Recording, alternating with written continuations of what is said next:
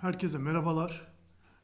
Haftanın öne çıkan televizyon ve sinema olaylarını konuştuğumuz Ajans'ın yeni bölümünü maalesef ki bu bet sesimle ben açmak durumunda kaldım. Çünkü TRT'den transfer ettiğimiz Esen Tan bir sağlık problemi nedeniyle bir süredir aramızda değil. Kendisine buradan kucak dolusu geçmiş olsunlar gönderiyoruz. Yanımda Memir Eren, artık sadece Memir demekte bir beis görmüyorum. Artık tanındığını düşünüyorum. Ve Utku Götürk var. Çok zengin bir gündem yok. Hızlıca başlayalım diyorum. İzninizle. Ödül sezonu artık yavaştan yavaştan kendini hissettirmeye başladı. Son olarak da 35.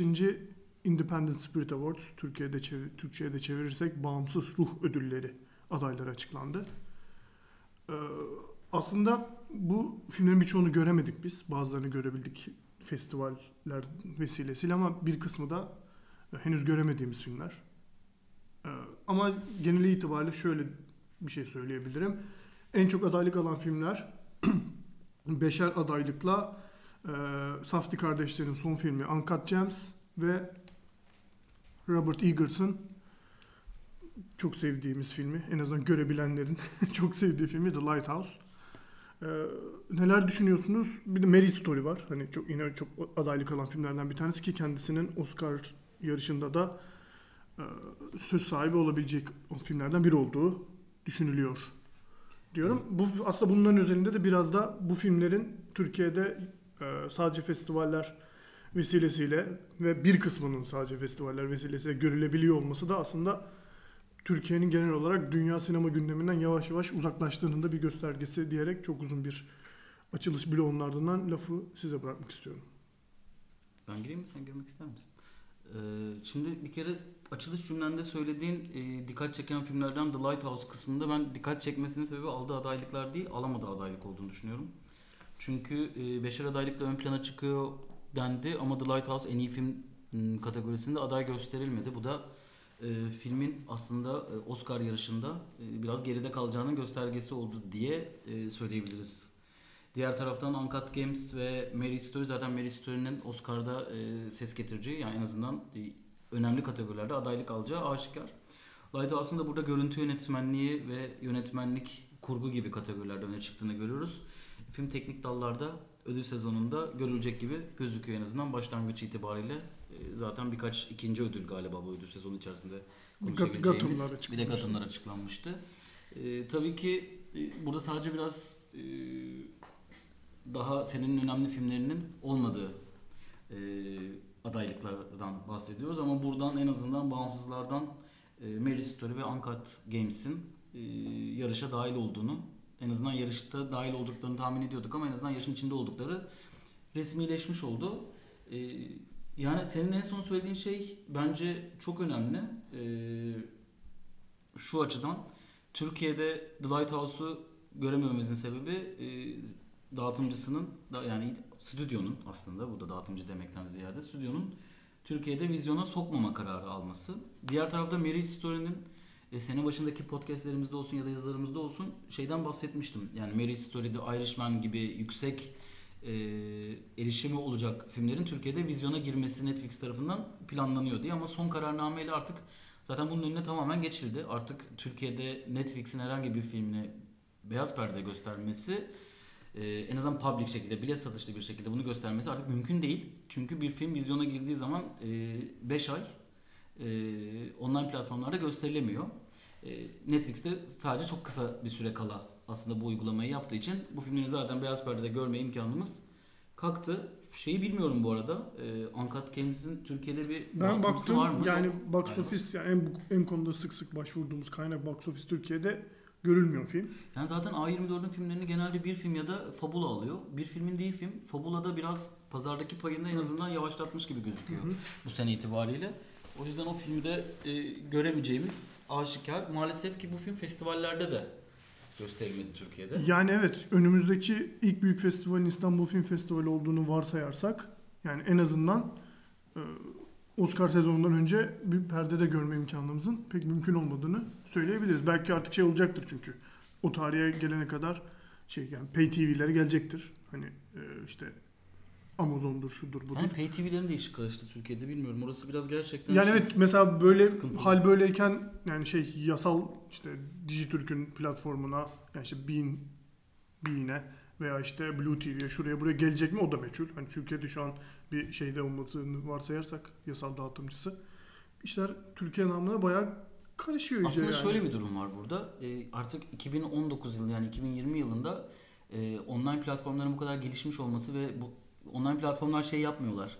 İşte atıyorum Orta Doğu'ya girmeyelim ya da buraya girmeyelim gibi bakmıyorlar. Buradaki pazarın da aslında ne kadar kıymetli olduğunu farkındalar ve artık dünya hani o klasik söylem var ya küçüldü artık her şey elimizin ucunda diye. Maalesef bu popcorn kriziyle başlayan süreç sonrasında e, Türkiye tekrardan 3. dünya ülkesine dönmüş durumda. Yani herkesin çağı bu kadar kolay şekilde yakaladığı bir ortamda biz bunları birçok açıdan yakalayamayacak durumdayız gibi gözüküyor. Yani tam ben lafı bitirirken o cümleyi kastı, kasti olarak aslında öyle kurdum. Yani bayağı Türkiye dünya sinema gündeminden uzaklaşıyor. Bu da dediğim gibi hani 3. dünya ülkelerinde aynı seviyeye geldiğimiz anlamına da geliyor artık yavaş yavaş. Bu arada adaylarla ilgili benim gözüme çarpan şöyle bir durum var. Bütün bu bu filmlerin Türkiye'de dağıtılmıyor olması, hatta yani izlediğimiz filmlerin bile dağıtılmayacak olması dışında eee, yani hem en iyi yönetmen adaylarında hem en iyi film adaylarında en iyi ilk film adaylarında gerçekten çok az haberdar olduğumuz Evet. ve hani burada gösterilmemiş, gösterilmeyecektir muhtemelen filmlerin yer alması ben çok ilginç bir durum bence. Ya biraz bu şu açıdan da ilginç. Ee, eskiden ya bundan bir en azından bir 15 yıl önce hatta yani 90'ların sonu gibi bir dur- bir dönemden bahsedebiliriz.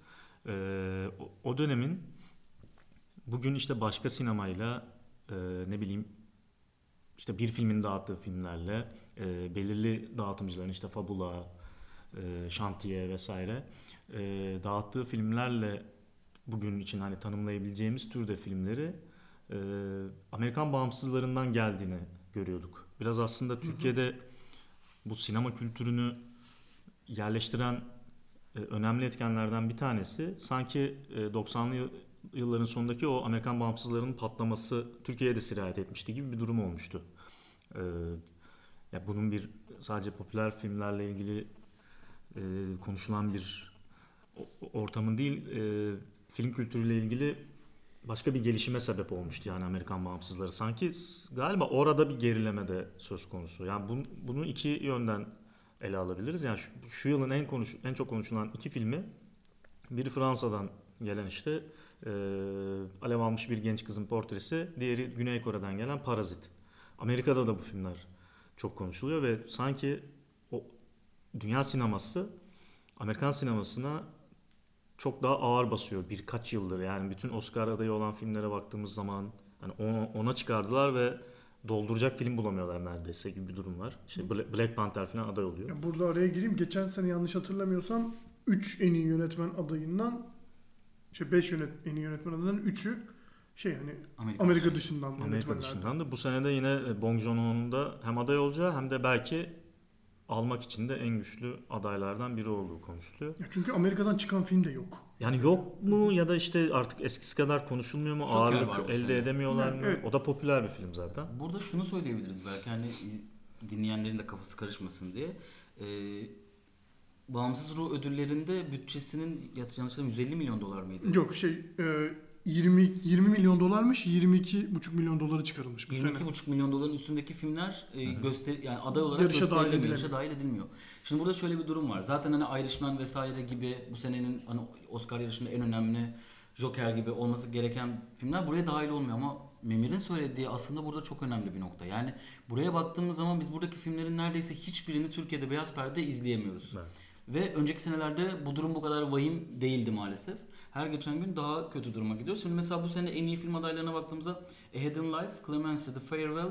The Farewell galiba Türkiye'de vizyona girecek bu arada bir film. Evet. Mary Story ve Uncut Games'ten henüz izlediğimiz var mı? Ya, vizyona giren yok. Vizyona giren yok. Hı hı. Ya hatta Clemency Sundance'dan çıkmış bir Evet. şey yok. Herhangi bir festivale de gelmedi. Gelmedi. Ya yani sanki gözden kaçırdıysak bilmiyorum ama bildiğim kadar Farewell'da sadece şeye geldi galiba. E, Ayvalık'ta şey sürpriz film yok olarak. şey de geldi. Film ekiminde Film de vardı. geldi. Hı hı. ya bu sanki böyle bu, bu o alanda üretim yapanların e, platformlara artık üretim yapıyor olması ile ilgili bir durum da olabilir. Bilmiyorum mesela Merit Story de öyle. Ee, bir sonuçta Netflix'in filmi. Yani orada bir zayıflama, gerileme var sanki. Yani bu burada bir ilgi olmaması, işte burada dağıtımcısının olmamasının da onunla ilgisi olabilir. Yani filmler bir yerlerde gö- gösterilip önemli yerlerde işte ödüller vesaire adından söz ettirmemişse burada bir dağıtımcının onu almaması da çok Yani evet doğru. Şey değil yani çok Anlaşılabilir bir anlaşılmayacak yani. bir şey değil ama yani demek ki orada bir gerileme var. Oradan bir şeye bağlayacaktım ee, aslında. Yani bu konuyla ilgili başka konuşacağımız bir şey yoksa ödüllerle ilgili. Çok kısa bir şey ekleyeceğim ben eğer konu atlamıyorsak. Ee, sadece şu- ben yani biraz da Türkiye'den çıkıp ödülleri konuşacaksak benim en, bana en ilginç gelen konu A Hidden, Li- A Hidden Life'ın yani Terence Malick'in son filminin en iyi film adaylığı almış olması. E, bence film kötü ama bunu tartışmayacağım. O başka bir şey. Adaylık gösteririz ama en iyi film ödülü ne aday gösterdiğiniz bir filmin başka hiçbir kategoride adaylık almaması Yönetmenlere değil mi? hiçbir şeyde yok. Diğer tarafta The Lighthouse'un 5 dalda adaylık alıp en iyi filmde adaylık Evet, göstermemesi çok ilginç. ilginç olduğu kadar saçma bence. Yani neyse ki Türkiye gündemi olmadığı için bu saçma demem sebebiyle yönetmenler ve yapımcılar bana trip atamayacak. Ama olsun. neyse ki. Tam kavga çıkaracak bir seçim olmuş Evet. yani. Evet Türkiye'de olsa çarşı pazar karıştıracak bir seçim gerçekten. Ee, Sana ben şey diyecektim. Yani bu. Ee, yani bu üretimle ilgili böyle bir kaygı söz konusuysa mesela o zaman Scorsese'nin işte başlattığı bu Marvel e, filmleri tartışması daha önemli bir yere oturuyor. Yani şöyle bir kaygıyla bu peşi peşine bu açıklamalar yapılıyor olabilir. Ya bizim e, sinemamızın e, core kısmı burasıydı. Yani işte bu Amerikan bağımsızları olarak sonra tanımladığımız e, sinemacılar kuşağının ya- e, yarattığı kuşaktı. E, bu burası ölüyor. Ya burada artık e, iyi bir üretim olmuyor. Olan üretim dünyada görülmüyor. E, kabul de görmüyor artık. İyi, iyi bir şey çıkaramıyoruz oradan gibi bir yerden.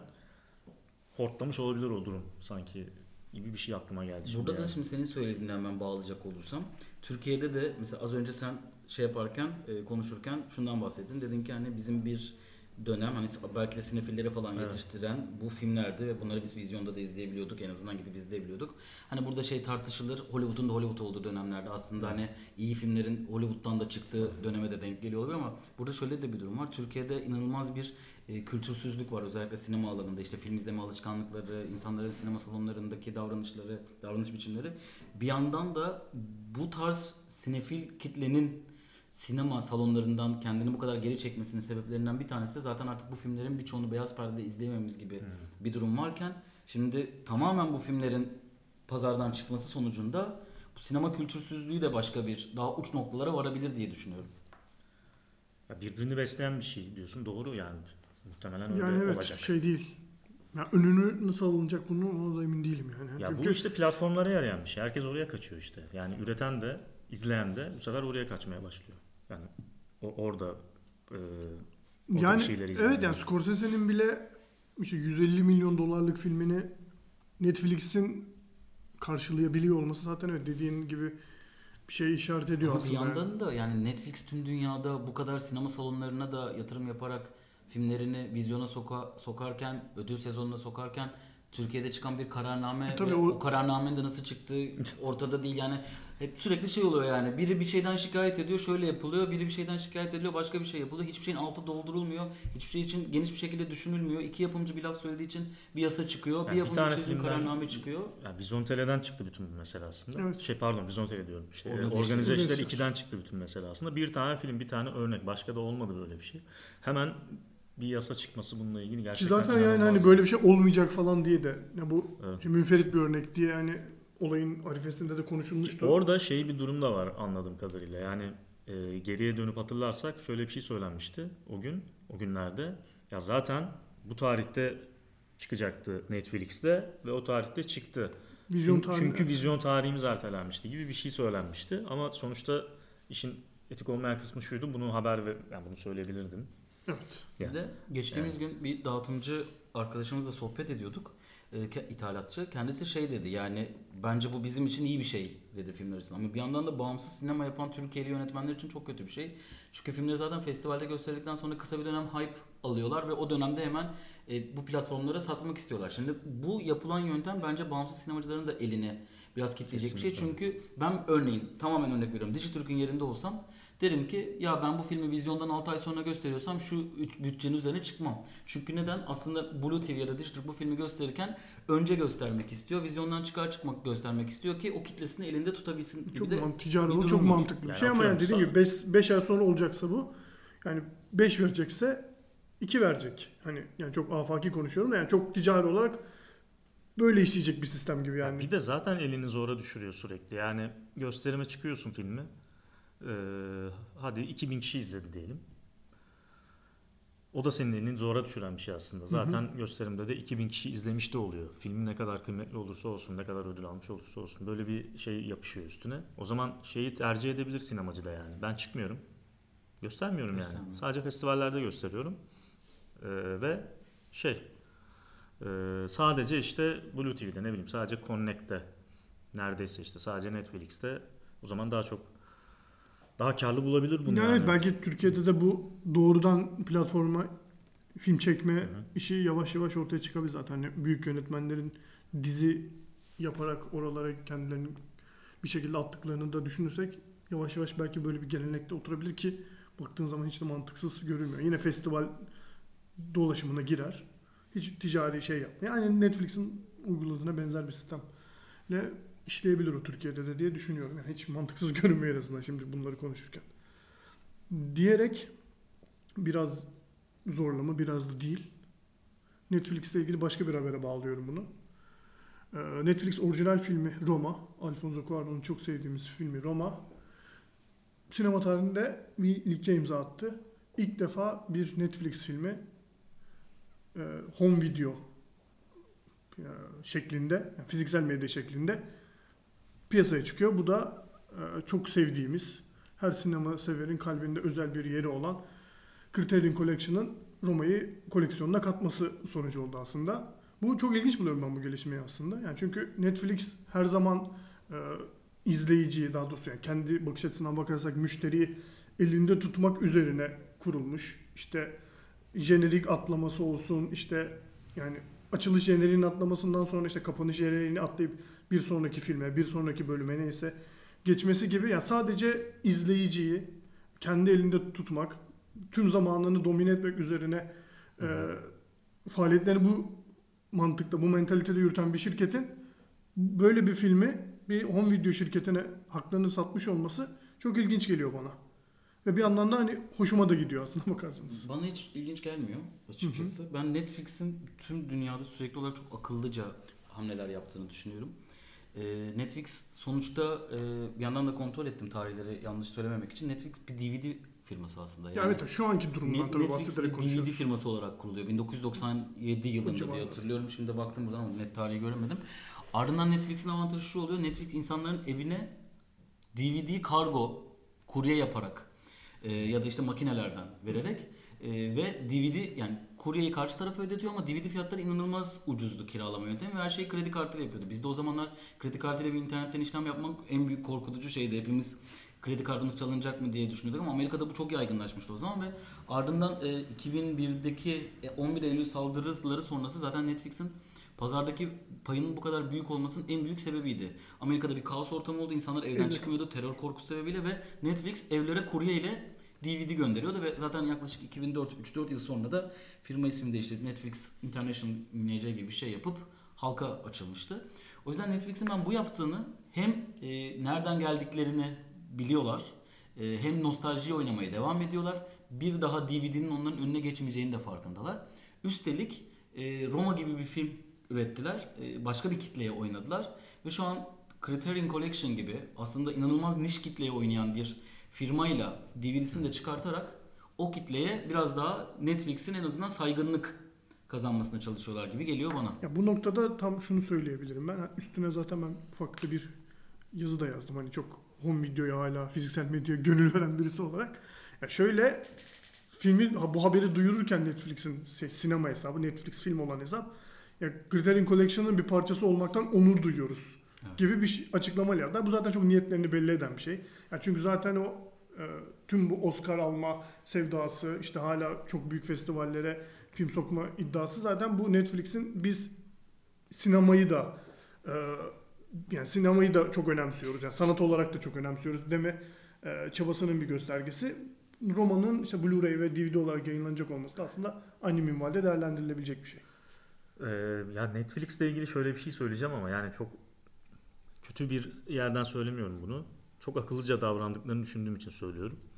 Ee, ve bunun pragmatist bir tutum olduğunu düşünüyorum. Yani yaptıkları işte şöyle bir bizim çok aşina olduğumuz bir laf var ya demokrasi bir e, tramvaydır. E, istediğimiz durakta inmesini biliriz. Kimi söylediğini hepimiz biliyoruz. E, Netflix print medyaya da işte e, fiziksel DVD'ler, işte Blu-ray'ler, işte sinema gösterimlerine de tamamen kendi prestijini e, var etmeyi ve bu, bu buraların hala prestijli olduğunu varsayarak ya bu oradan kendine bir prestij devşirmeye çalışarak aslında yaklaşıyor. Bir yandan her şeyi çok hesaplı kitaplı Evet, yapıyor evet. değil mi? Çok mantıklı yani. Tabii, Öyle tabii. ilerliyor ve istediği zaman onları bırakacak. Zaten onun bırakmasına gerek kalmayacak. Ee, onlar kendi kendilerine e, hayatımızdan sinip gidecekler. Bunu biliyor yani. Ama orada bir hala bir prestijli bir durum var ve bunu kullanmak akıllıca. Onlar da kullanıyor. Yani kriteryonun işte çektikleri bir filmin kriteryonun parçası olması. İşte çektikleri başka bir filmin Martin Scorsese'nin işte gidip onarttıkları bir sinemada işte gala yapması falan. Bunlar kendi markalarına e, daha doğrusu evinde işte o Netflix logosunu gören kişiye güven aşılıyor. Ve biraz hani bu yüzden yapıyorlar. İşte yani önemsedikleri için yapmıyorlar bunu bence. İşte hani bir DVD'de devam etsin, ne bileyim sinema gösterimine de devam etsin. Bunu düşündükleri için yapmıyorlar yani. Bence de. Ya zaten ticari bir kurum abi bunu beklemekten hani bir şey fazla romantiklik olur. Yani niye yapsın ki zaten öyle bir şey. Diyerekten bir başka online yayın platformu ile ilgili bir habere bağlıyorum. The Mandalorian. Memir sen seyretmedin ama Ben Utku'yla biz iki- ilk iki bölümünü yayınlamış iki bölümü seyrettik. Utku'nun da beğendiğini biliyorum.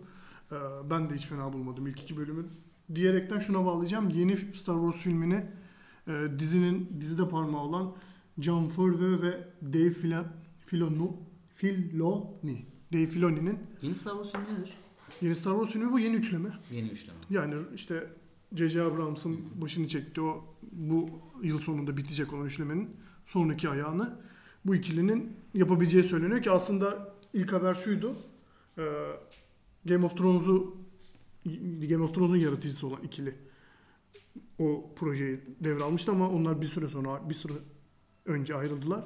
Şimdi böyle bir durum var. Ben aslında bunu hiç e, da fena olmayan bir gelişme olarak yorumluyorum. Star Wars'u seven bir kişi olarak. Ya Mandalorian'ı iki bölüm izledik tabii ki şu an hani Benim bu konuda bir yorum yok çünkü Mandalorian dediğin gibi yani sadece iki bölüm izledik.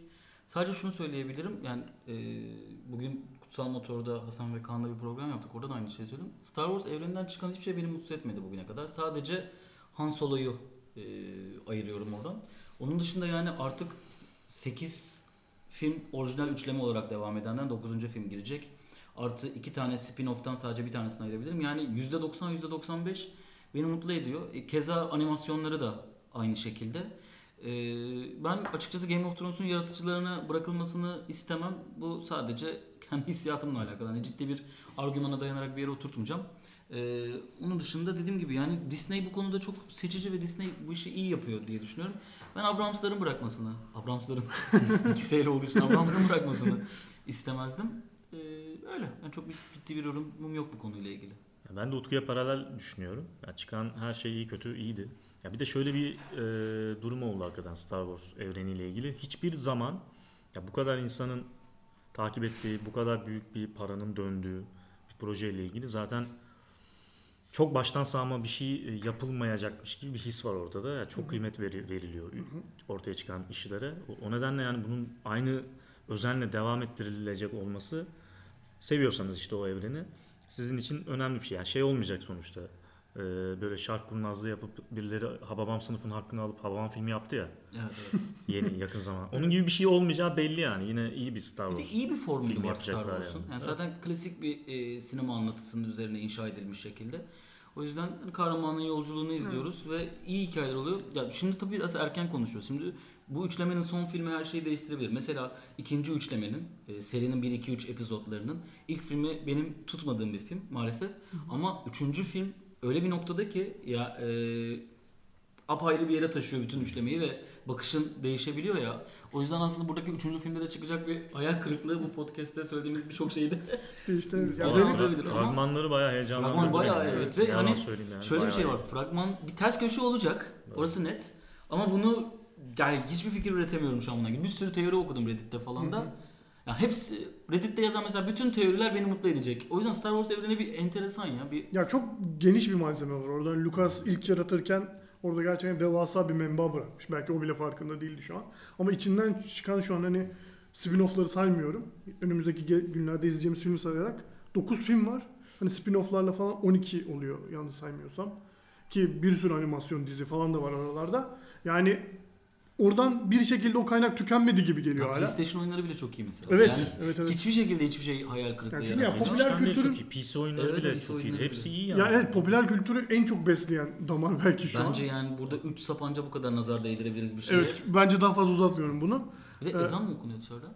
Bilmiyorum. Evet. Okunuyormuş evet. Ezan okunuyor. Belki gidiyordur ses. Çok- Ezana mı? Şey kayda ses gidiyordur. Ben bizim sesimiz Ezanın ezan sesi. diye düşünüyorum. Ee, çok kısa bir parantez açıyorum burada son konuya geçmeden önce.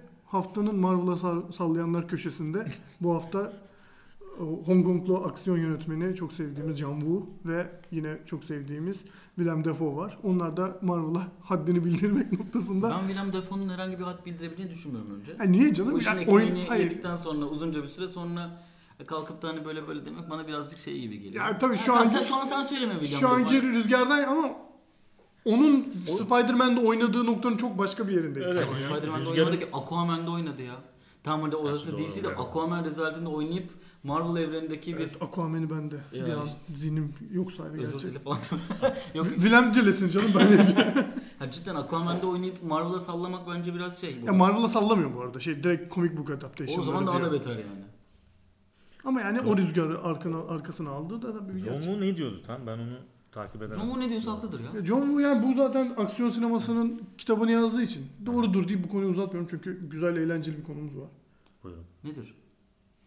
Çok sevdiğimiz Mustafa Uslu'nun Son Naim filmi. Son filmi- mükemmel hata. Cep Herkülü Naim Süleymanoğlu filminde Şimdi aramızda bu önemli eseri izleyebilen bir tek ben varım. Güvenç. Güvenç Altıran var. O yüzden yorumu sana bırakıyoruz. Ancak Yani ama bu zaten filmle ilgili bir yorum Evet, değil. Bu yani- başka bir şey yani. e, Naim Süleymanoğlu'nun e, ölüm ve yarıştığı tarihinin yanlış yazılması bu işin ne kadar baştan savma yapılıp Ya zaten şey de değil bu arada lafını böldüm kusura bakma. Yani yarıştığı herhangi bir tarih de değil. Yani onun efsane statüsüne ulaştığı Seul filminde Olimpiyatlarında anladığım kadarıyla pik noktası. evet Climax'ini orada kuruyor. Yani Kasım ayında olimpiyat olabileceğine inanan bir ekip yani bu inanılmaz bir gerçek.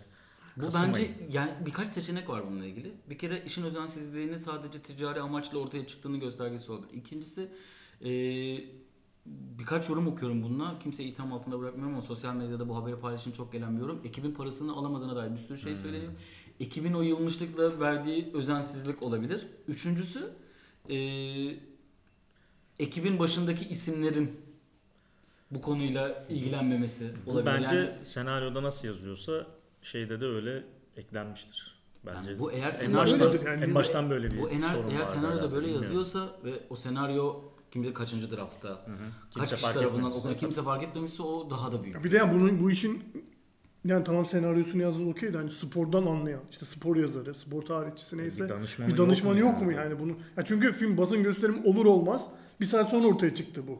Yani bu senelerdir Ya iyi- sö- söylüyorum Ö ya da işte, böyle hiç, hiç bilmesen, Evet. ya tam tarihi bilmesen, Wikipedia'yı açayım bakayım falan, Google'layayım falan deme, demesen, ya Kasım'da olimpiyat olur mu arkadaş diye bir düşünmen lazım yani. Olimpiyatla, yani yaz olimpiyatlarıdır bir- zaten yani. evet, evet bir olimpiyat efsanesinin filmini yapıyorsun. Ya film hakkında zaten çok konuşulacak bir şey yani siz de izlemediğiniz için yok. Ya ben çok tipik bir Mustafa Uslu filmi olduğunu düşünüyorum. Yine fena çalışmayabilir diye düşünüyorum gişede. Çünkü o Mustafa Uslu filmlerinin alameti farikası e, şeyi çok iyi çalıştırıyor. O milliyetçilik sosunu ve işte o duyguları kanırtmayı böyle o Seul Olimpiyatları sahnesini fena çekmemişler. Filmdeki tek yani sinematik anlamda kıymetli olan şey o. Dolayısıyla ama yani mesela o kopyalar toplanacak mı? O hatalar düzeltilecek mi? O da bir muamma. Şu an bildiğim kadarıyla bir resmi açıklama da yok bu konuyla ilgili.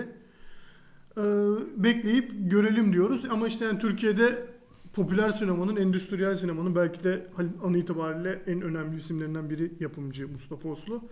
Onun bu kadar önem verdiğini söylediği, hani böyle tarihe geçmesi gereken bir figür olarak figür olduğunu düşündüğü için yapılı, yapıldığı söylenen Naim filminin böyle fahiş, yani bir tarihsel gerçekleri anlatan bir filmde yapılması asla kabul edilmeyecek devasa bir hata yapıldığını da bu podcast'in sonunda not düşelim istedim. Var mı söyleyeceğiniz, ekleyeceğiniz, şunu neden konuşmadık, böyle bir şey de varmış falan dediğiniz?